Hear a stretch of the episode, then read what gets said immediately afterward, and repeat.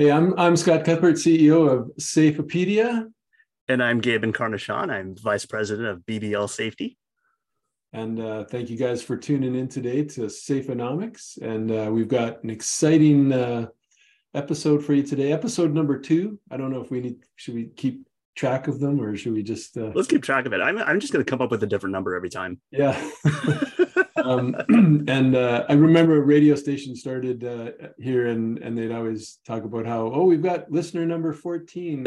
yeah, exactly. We should, we should, do it by uh, listeners, but uh, yeah, we have an exciting episode today. We've got one of our favorite uh, safety influencers joining us, Abby Ferri, to talk about how to become an influencer and share some of her experiences. So uh, super super interesting. I know you and you and Abby have probably had many more conversations than I have. So uh, yeah, this will be this will be a lot of fun. Um, Abby has some fantastic experience in the safety profession. Um, I believe it was 20 years of, of experience in safety and uh, really diverse uh, backgrounds and, and concepts and just the way that she she approaches the profession is just um, it really is special um, there's a lot of stuff that that I know I've learned from talking with her and listening to how she approaches um, her work in safety, and really excited to see her her role now with uh, Insurate and how she's taking all that experience in safety and applying it to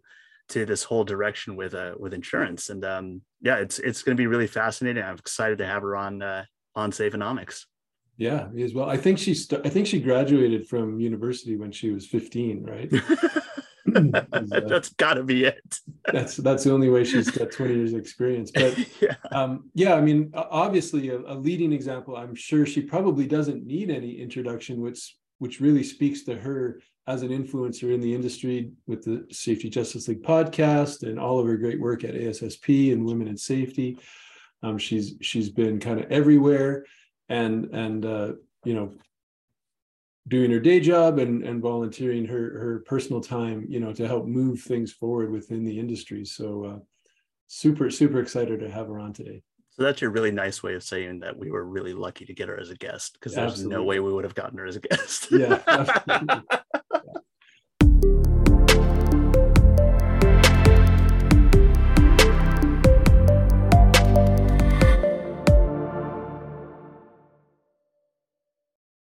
So, uh, Abby, you want to give us a quick intro as to what you're doing, and um, and even some of the conversations as to why we're why we're talking about intersections of business and safety. Yeah, my mind just went like blank but also in a bunch of different directions. So this this will be good. So uh, right now i'm working for insurate as their chief risk officer in charge of all risk management risk control services for our clients and also bridging between our clients and their insurance agents as far as how risk control will be done for their individual accounts. So we have an underwriting algorithm, a proprietary underwriting algorithm Ooh. that um, looks at companies in a different way and is able to provide a more accurate proposal for their workers' comp insurance based on how they actually do things, not just all the the lagging indicators that we're all familiar with. Hmm. So um, the intersection of business and safety for me, um, as I work in the insurance field, I mean, I've come from working as a safety director for construction company and different capacities in safety for mostly in construction and working for myself as a consultant. So business and safety has meant different things to me over the course of my career. Um, from the beginning, where people told me I should be happy that our CEO didn't give me a budget to stick within, um, to being a consultant, you know, independent, working for myself and looking at every single dollar. So, and then everything in between. Yeah. Wow. So that's, you, you've seen both ends of the spectrum. And so you said even from working with a, I'm assuming a larger company all the way to even being an independent consultant. So you've had to deal with multiple people, budgets of all sizes, departments of all sizes. I mean, one of the things that I've, I've seen, which is really hard, is even just getting your own agenda moved as a safety professional. So even with your with your idea of, of well, let me back up to the question. Essentially, is it how did you get your agenda moved in safety, whether it was through a as an independent consultant or even as part of a larger organization, just understanding the business and working with it that way. Yeah. When when I worked for others, um, I just I, I didn't really understand it at the time. I just felt like this was the right thing to do, which was to really have my numbers straight of you know what things cost, how that relates to injuries, um, and then to get allies. Like I didn't even know that I was doing that back then. That I would go to a project manager and say, hey, you know, we had to buy a bunch of this equipment, these consumable, you know, this PPE um, on this job. Like maybe next time we should plan ahead for this based on this type of job. And I knew which project managers to go to that were very mindful of budget and detail oriented because, you know, some project managers are a little more wild west, um, right. which is fine. You know, there's a place for that. But for me to find allies, it was those more detail oriented project managers and then leveling up, you know, to people that were above their level, getting hmm. an ally there. And I mean, once you align with the CFO, the CEO, and the company's goals, then you're how who's going to argue with you right like you're, you're trying to build an unarguable um stance really that it's like how could you say no to the safety director and their proposed budget? Like that's heartless and dumb and yeah. here's all the ways. So um yeah I, I just felt that finding those allies and also this was a function of me being a department of one. Um in my experience working for employers not working for myself i only had one employer situation where I actually had other people in a safety department. Otherwise, I was always by myself. So that's hmm. why I sought out allies. But even if you're part of a safety department, I still think that the ally concept is important. Yeah, I want to jump in and just zoom out for a sec. We're we're kind of know each other for quite a while and pretty comfortable, and we just sort of jumped right in. But just yeah, just to set a little bit of context. Um, obviously, you know, Gabe and I have been talking for a while. We had this idea for uh, Safeonomics kind of podcast, podcast, whatever you want to call it, in order to kind of bring, talk about business and that intersection, like you you guys touched on between business and and and safety. And we really were super excited to to have you on, uh, you know, today and to be picking your brain because you, you're a shining example of, I think, an influencer um, you know, and you may not have set out to be an influencer, but I think you've definitely become an influencer uh, within your respective organizations, but also, uh, you know, within the industry as, as a whole as, as well. And I think there's some really important lessons for people to learn because we do hear uh, over and over again. It's like, how do I get my executive team to to support me? How do I get my management team to to support me? And even how do I get you know the frontline workers to to buy in and and and go along with with the safety program and the you know the direction or the initiatives set by the safety director. So with with that you know said hopefully sets a little bit of context for the conversation that we jumped into but also you know want to want to ask you like you, you've never been sort of that check the box kind of person.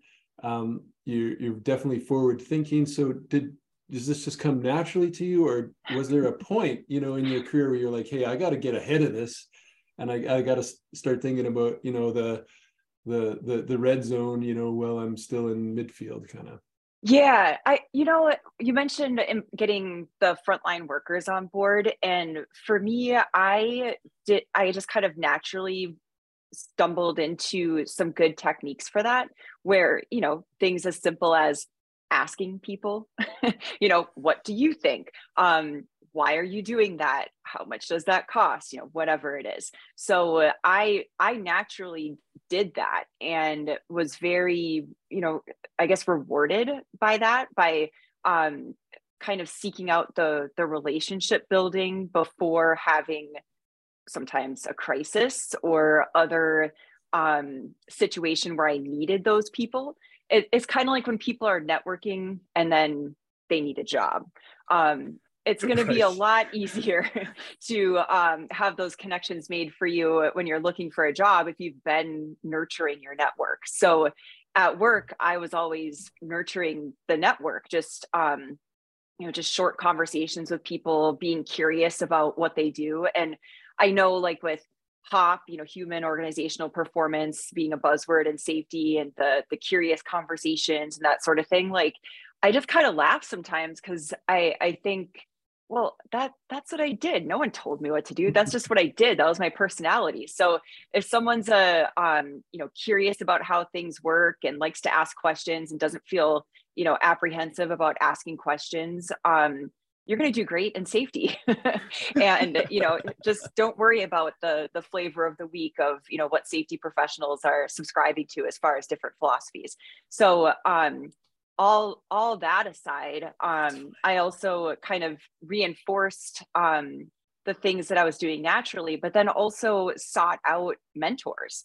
And i again i didn't even think about that at the time but i i was encouraged by um that CEO that didn't give me a budget, he gave me a credit card and said, go for it, be a safety pro. And I was like, all right. And so I went to, so, so I just kind of got self-educated and, and joined, I joined the Associated General Contractors Safety Committee in my area and um, sought out the uh, the education and knowledge and wisdom from the people that were in safety around that table. And so that's when i even just learned of the concept of a safety budget because i sorry you know to my my diploma back there from my master's in environmental health and safety but we didn't talk too much about budgeting for safety and you know that was kind of okay. Um, i i learned on the fly learned on the job and was able to have some really great guidance from mentors at that group and from other groups since then too. And now people ask me. And um, you know i just have the same advice is that you know budgeting is is budgeting really at the end of the day. And then you just add in your nuances of um, who do you need on your side? Who are those allies? Because then it becomes the messaging and the communication to get people on board with you with that you know basic budget that you're just following. I mean literally look up how do i make a budget? You you find out what things cost. You find out what you spent last year. Um, you anticipate what you're going to spend um, you know and other factors. And so then it's just communication after that. And that's where i think a lot of people have um, you know the the learning curve and but they're framing it as i don't know how to budget for safety but it's actually right. i don't know how to communicate my safety budget is the problem so what, what's so interesting about this too and I, it, it's i'm sure i'm going to go back through the uh, the recording of this and see how many times we said the word budget because it just seems like one of those things where it's like it's just so much on people's minds and it is really beneficial that you had someone that basically gave you just as you said the credit card and let you just be the safety pro. Um, but most of the things that you were talking about like finding uh, finding a mentor asking uh, questions of the people that were doing doing the work just being curious that doesn't matter how much of a budget you have. You can do that if you have zero budget and still yeah that's that. free. Yeah exactly. asking questions is free. Yeah that's that's, that's a great point which is really cool. Yeah, that that's really neat because it's like I know that there are some people that are going to hear this and be like, "Well, I don't, I do have a budget. It's grossly small. Um, how do I even do this? How do I get the ear of the CFO, or how do I get, um, how do I understand the way my business works so that I can get my agenda moving forward and not just be that check the box safety pro?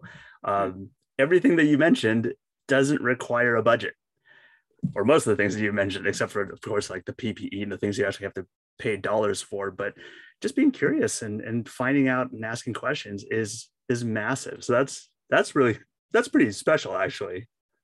But what if your budget is abysmal? you know, right. I, I guess like when you were saying that, like if your budget's too small, well, how do you know? So then to me, that just points to like a, a knowledge gap to whoever mm. is you know holding the purse strings and you saying i need more money um, and again it's a communication issue at that point too and as we started talking about influence you know if you're influencing in all these different departments so they have that visual um, they they have that visibility into what does it cost to do safety and do safety well and how does that impact this job that i'm managing or this this site that i have to manage and if you can get them on your side they they really speak for you at that point. Mm. and it's like i mean I, I, worked for a general contractor, so my natural thing I want to do is sub things out. So um, if I if I can sub out the influence of the safety budgeting, heck yeah, I'll do that. I'd rather have a project manager be telling the CEO, "We need more money for this, and it's a safety thing." great you tell them because i've been telling them too so um, you know sub out that influence i think it doesn't always have to come from the safety professional that it might be something where you're feeding numbers to these department leaders and then they take that and run with it and maybe that's why someone early on said don't worry if you don't have a safety budget that maybe it should be safety is part of these department budgets mm. or a job site budget. It's not a standalone, here's the safety budget and what we have to spend. It's like, no, you're building something, you're making something. Safety is part of that. So that's on you.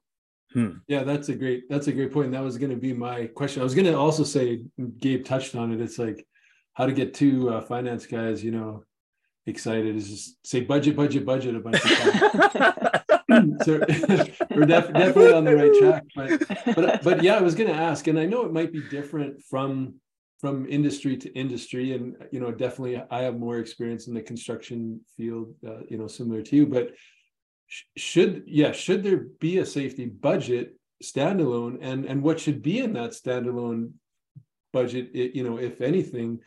And and how do how did you go about it? I mean you kind of you kind of touched on it but so what's in what's out and then how do you get you know those projects to to properly allocate you know budget towards towards those safety uh safety elements like like ppe right?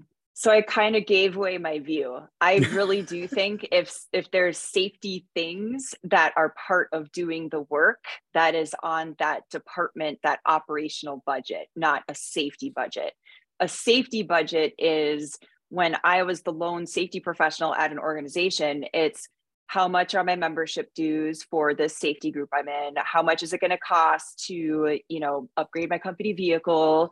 Um, how much will it cost to, you know, just like specific to the department of safety. I really tried, especially in construction when we had jobs that were going on that we could charge things to a job um, I felt that it was important for project managers and then estimators to realistically bid and work their jobs and not say, oh, that's on the safety budget. No, it's not. I don't get all that safety stuff back at the end of the job, nor right. do I want it. And so once I put that back on project managers in a construction setting, they started managing it. Hmm. And they would look at, well, I can I can pad the the bid on this job and buy some fall protection and use it on the next job because this is a short term job and I'm going to take the same crew. And they were starting to think a little bit differently. And then I didn't have to think about that stuff. I don't need to worry about how many carpenters need a new harness on the next job. That project manager needs to do that. Right. If they need assistance in identifying what's the best harness for those guys to use, by all means, please call me. if they need a distributor that's in an area that they've never worked before, I can help with that too. But my safety budget was my stuff, you know, my things, um, my professional development, not what's going on in the job that and that's such a cool perspective on it too because it's not it's this idea of not just putting safety into a silo and that's something that scott and i have talked about and i've, I've had this discussion with a few other safety professionals is that how do you get the organization to look at safety not as a department or a person even not just as a line item on a budget but as as really part of the strategic it, it has to have a strategic benefit to the business itself. Right. So even those contractors that you said under or the uh, you know the project managers understanding that hey i can actually do this and i know what harnesses to get or how many harnesses to get and it becomes part of their job costing um, that's them taking safety as part of the business. Yeah. so that and, and then they talk to an challenge. estimator and they yeah. identify hey on the next job we have 30 foot trenches. We need to have you know cave in protection and we want to use this kind or we're going to rent it. And then they were having those conversations months before the actual exposure was happening on the job when in the past i would be walking up to the job in real time to a 30 foot trench like what is going on?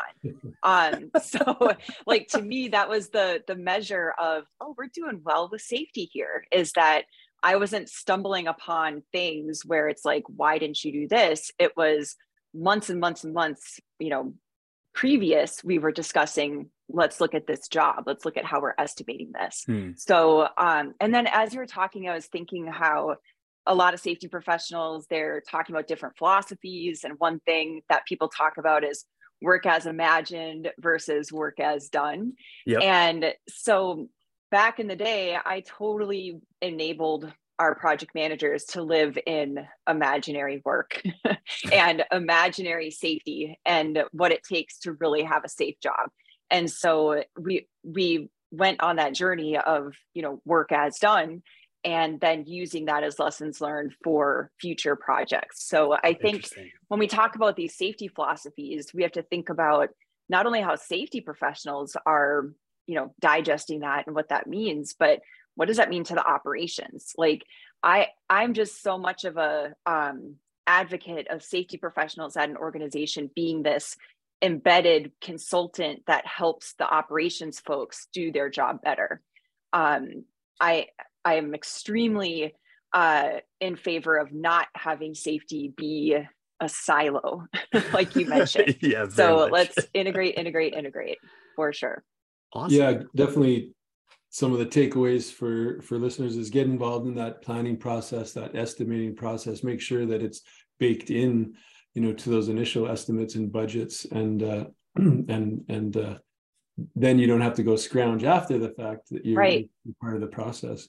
I'm, and you I'm know, translate that to manufacturing, where yep. you're looking at you know what's happening in the next three to five years. You know, things that you're spending money on, um, uh, expansions, whatever it is, products. Like I speak in construction, but I think most people can translate it to other industries too.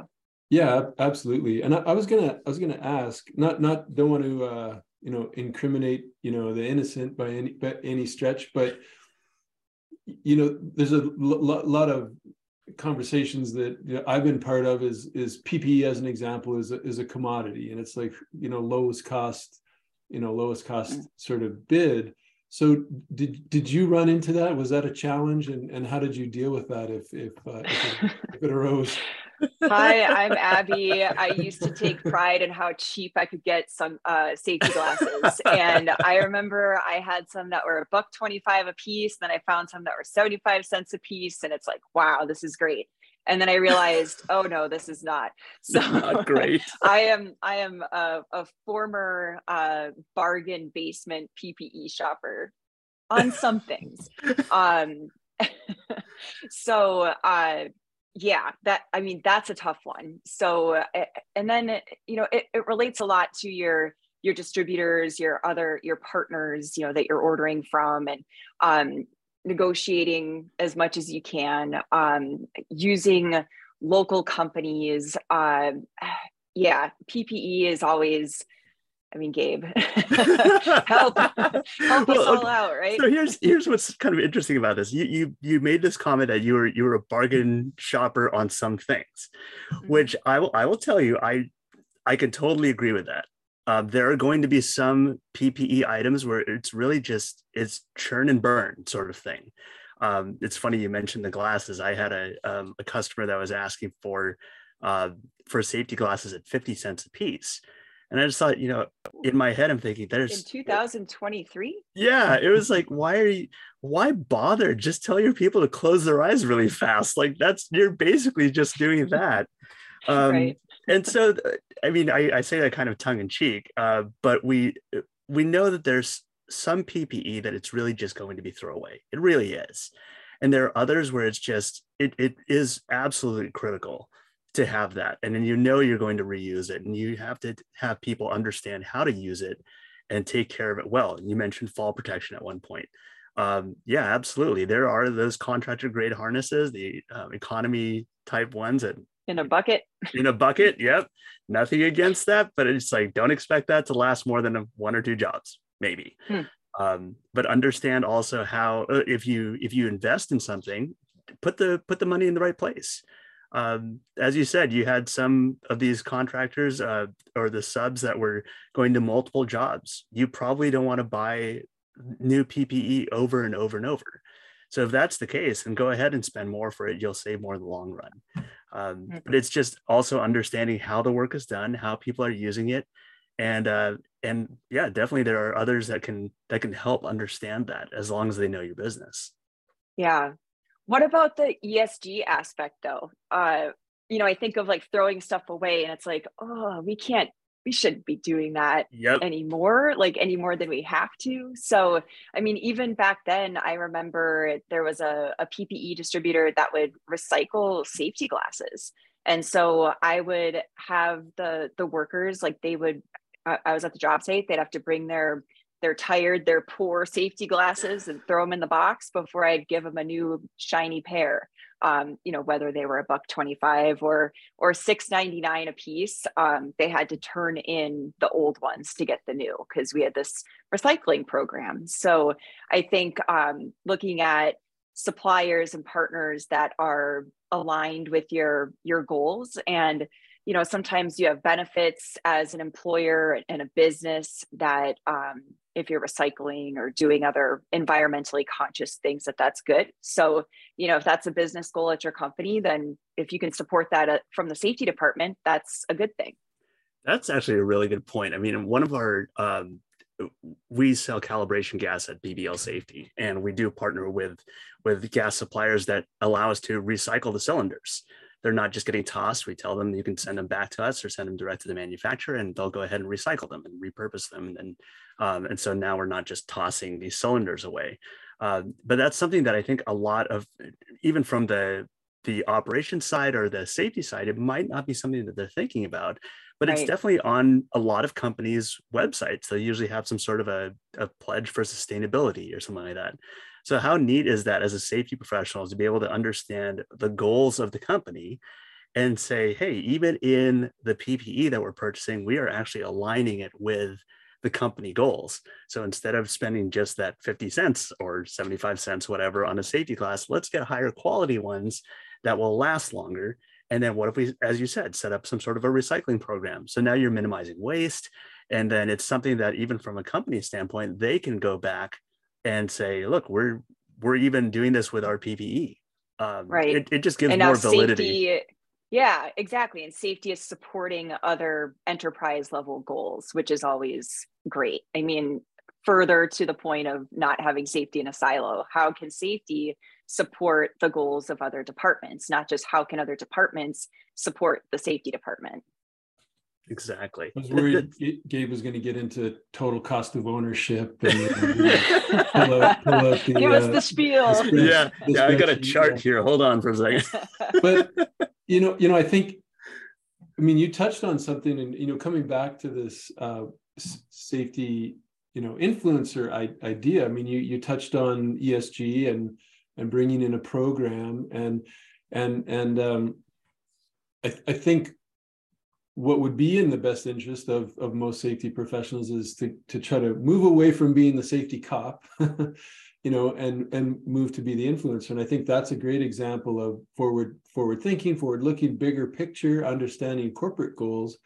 So are there any other areas that that uh, safety professionals could kind of dig into to kind of be the leader within the organization and not the compliance uh, cop yeah, I think safety professionals sometimes were keenly hyper aware of the spaces we're being kept out of. And for me, that's where I would always go towards. And, but not just to be a jerk. And, you know, but I can recall some specific departments that um, it's almost like I had to discover that they existed. And then you go into this other part of a, a, facility and it's like, whoa, where has this been? Wow, these people work here. Okay. Um, so I've I've dealt with many situations like that and where they were not happy to see mm. me. They they expected that they would live the rest of their careers and never see a safety person ever. And that's how it should be. And for me, it was the opposite. Like once I found out, it's like, nope, these people are going to be my friends. I mean, you're and home so, now. yes. and so I would have to study a little bit. Like, you know, I, I'd have a, a, brief introduction to their their world, their ecosystem, and then I'd have to go back and debrief. Like, wow, what was that? And um, how can I help move the needle? You know, so that they someday are calling me before they you know do whatever it is that they do that it's not such a secret. So um, it required me to be you know one aware of these spaces and then also two to identify like how can i bring value to them? So um, if you're going to be an influencer that means that people are looking at what you're doing and listening to what you say and sometimes making decisions based on what they see you doing or hear you saying whether you meant for them to hear or see you at all. Um, it just happens. You can't, you can't decide oh i'm influencing them. I'm not going to influence them over there. It's like no you're just you're doing things and it is having influence. So um yeah it's it's a lot of a lot of listening and a lot of just engaging your senses of the business and bringing things to people that are of value. And in order to bring something to someone that has value that requires you to know a little bit about, about what they're doing what brings them happiness what pains them you know in the in the work setting. And sometimes it's overt um, that you're like actually presenting something to these people and then you become someone that influences them because they feel that you're credible and you have valuable information and all that um, other times you're working towards being that influencer for people that it's like I mean, I kind of felt like I was this fly that wouldn't go away for some of these people. Um, and it's like, you're going to like me at some point. Like, there's going to be something that you hear or see from me, and you're going to be like, oh, yeah, that that's good. She she knows what's up. Um, so sometimes it's a little more sly uh, to be that influencer. But I think, um, yeah, ultimately, it's just like a lot of awareness, lots of listening. Um, and it's just a it's a different approach to the workday yeah. um but i think it makes it fun if you think in terms of influencing what i like about that too is and abby i know you and i are big fans of gary vee and there's so much that he says about giving and yep. doing like 10 times more than what you're expecting to receive and so even uh, if, if you want to influence the people that are in the business you're, you're essentially wanting to get something out of them. You want them to be on your side or to to advocate for you or something like that. But you're giving them time and attention first and foremost. You're, you're giving them the benefit of a doubt or just curiosity and under, trying to understand how they're doing. And i think that's really where that that influence begins is not trying to figure out okay how do i get this person to actually listen to me or do what i want them to do? It's going towards them first meeting them where they are and wanting right. to give your attention to them. And i mean maybe some people won't ever come around but uh, i think from my personal experience i've seen I, i've very seldom seen that happen. Uh, eventually someone will will break yeah. Well, I mean, if you have to think of Gary, another thing Gary Vee says, which is being historically correct. And so sometimes you aren't there for when that person finally connects the dots and that yep. your influence is realized. You're down the road five employers later because, you know, forget that place. I tried, but you had already laid some, uh, put some things out there for people. And, you know, people have to, you can't, influence can't be on your schedule. You have to realize like influencing is just it's an act it's a it's a verb. You're you're doing this. It's not a thing that someone you know gets. It's like oh check the box. They've been influenced. Um that's not how it is. So uh, i think about that and i haven't listened to a gary vee podcast in years. Um but he clearly influenced me on how to either like um how to do certain things or reinforcing how I was doing things. That it's hmm. like, oh, this is a thing. Um, okay, I'll keep I'll keep doing that. So, um, but yeah, the historical correctness thing was like a game changer for me because I I have seen sadly, you know, some things that I started initiatives, influence, you know, that I started in the past that it didn't take, it didn't take while I was there. I left, something happened, and then, you know, um, dots are connected and and things are done differently. So really cool. you know it goes it goes both ways. It can be a happy thing or it can be a sad thing. Um, but i think you just have to keep at it. You know it's about being genuine um, and true to how you want to practice safety and not so much worried about is everyone going to like you or connect with you because they probably won't like you. well, I love I love that they might not. Yeah, they I, might love, not. Love that. Uh, love the point about hey, at at some point, I know if I do the right thing Mm. and I ask questions and I'm here to help. At some point, you know, people will say, "Aha! I realize now how." Um, you know how how uh, you, you know Abby's influenced us and, and how we can incorporate her ideas and, and move forward. Um, And I don't know- even have to know. It's okay. Like, yeah, because I'm just out there doing my thing. I forgot about it already. So yeah. Well, I'm you know, patience and, and playing that long Yeah. game. You know, I think Gary Vee would talk about long game as well. Just, um, was there any like big initiatives that like we're talking PPE and harness, you know, fall protection gear, but were there any big initiatives that you were wanting to introduce to an organization? And and uh,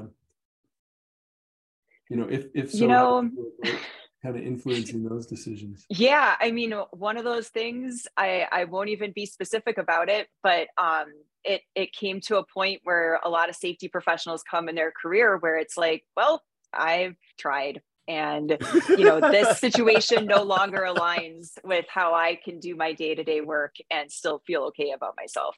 So um, that's a a bad example. That's tough. um yeah that, that's that's a tough one but i think like the biggest project like if i'm going to get like philosophical and like you know soft here is i i'm looking now at my career it's tw- i'm 20 years into my career and so i'm looking at things like trying to weave together the story and i feel like a lot of it is um related to women in safety and women uh, growing into executive roles and also serving the women in the trades careers and that are at you know in these traditionally male populated fields. And you know the numbers just aren't there. And so now more women are entering these career paths and we have to make sure that we are meeting their needs. So i feel like that like that's my big initiative. And hmm. it's you know i've i've done different things and different stops in my career that have kind of led to or that have contributed to this initiative.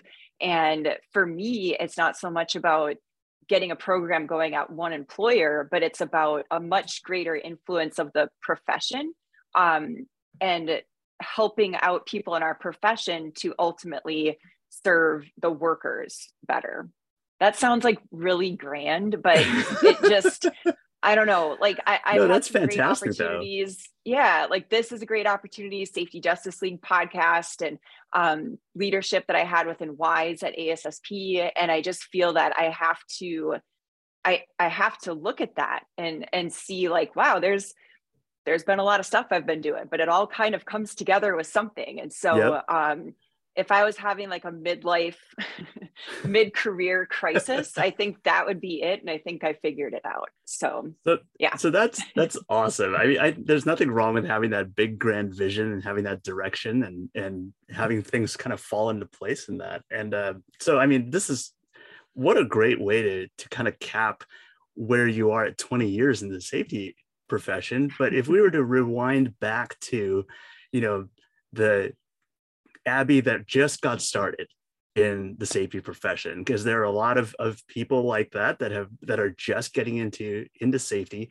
Um, and we've talked a lot about the, the things you did to influence a business getting the ear of management and and the workers. What what are maybe two things three things maybe that that that new safety professional can start doing so that 20 years later they can look back and say okay this is this has been my influence in it. Hmm.